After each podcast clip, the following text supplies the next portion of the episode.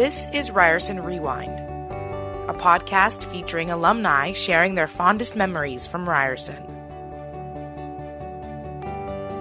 I'm Steve Beauchesne. I went to Ryerson from 95 to 99, and uh, I was in the Bachelor of Commerce program uh, in the Management and Entrepreneurship uh, focus.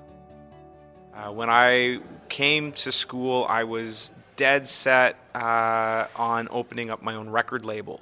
And I really wanted to, to kind of learn everything about opening a business.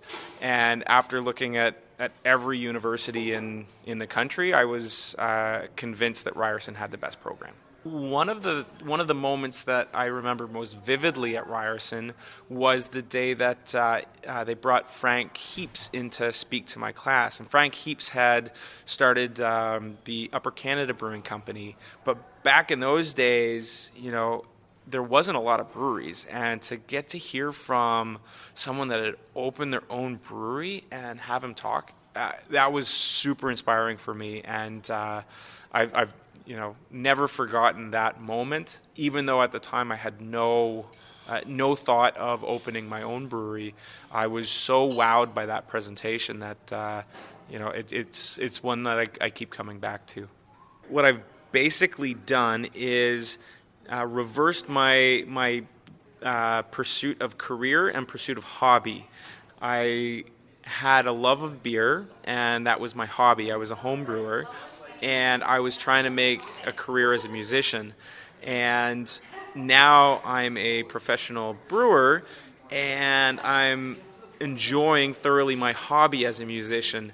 Um, I guess the thing that, that kind of was the, the sort of aha moment for me was being at a show and hearing someone complain about the $5 cover charge and then watching the same person spend $100 on beer at the bar. And I was like, I'm on the wrong side of this equation here.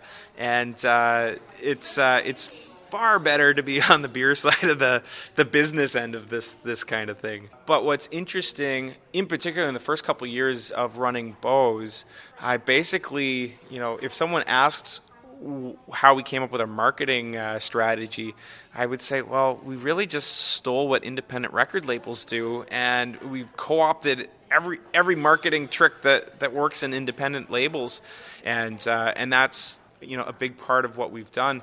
But back at Ryerson, when I was in the consulting service, uh, one of the projects that we took on was to do a marketing plan in the uh, in the fashion industry and I was able to take some of the strategies that work for, for small fashion companies and apply that to to the brewery as well.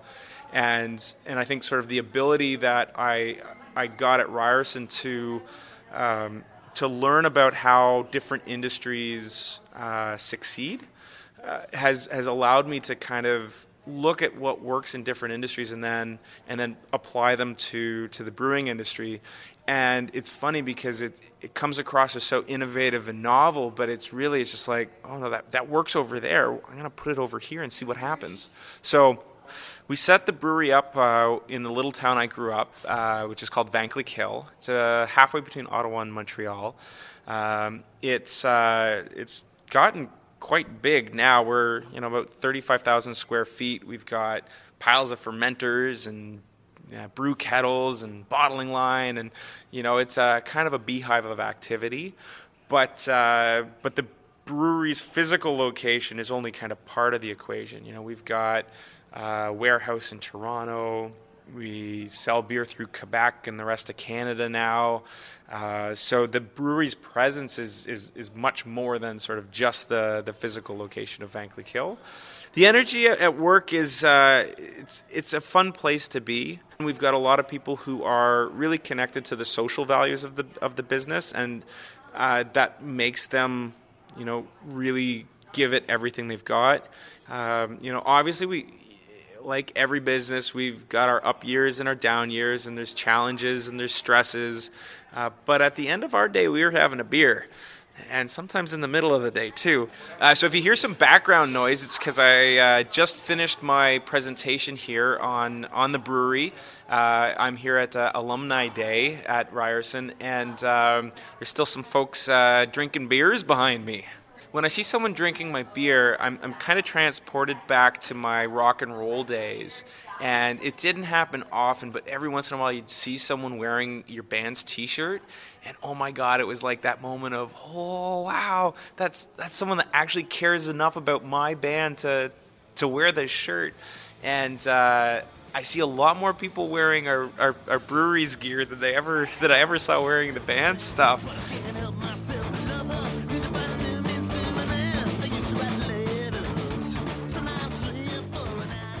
So I got into punk rock uh, pretty early on, and um, what we play is, uh, you know, kind of poppy punk. Um, take, you know, 1950s music and add some distortion to it, and that's that's kind of where we end up.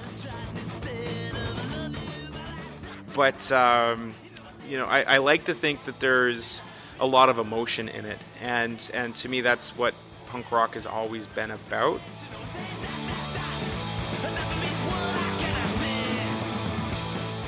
Uh, it's funny, in the Ryerson Consulting Service, we spent probably a month uh, dreaming up this, this marketing campaign for this fictitious brewery.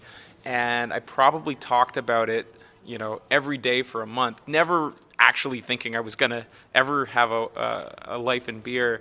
But, uh, you know, we're, we're a bunch of you know ambitious enthusiastic people trying to change the world and and and making beer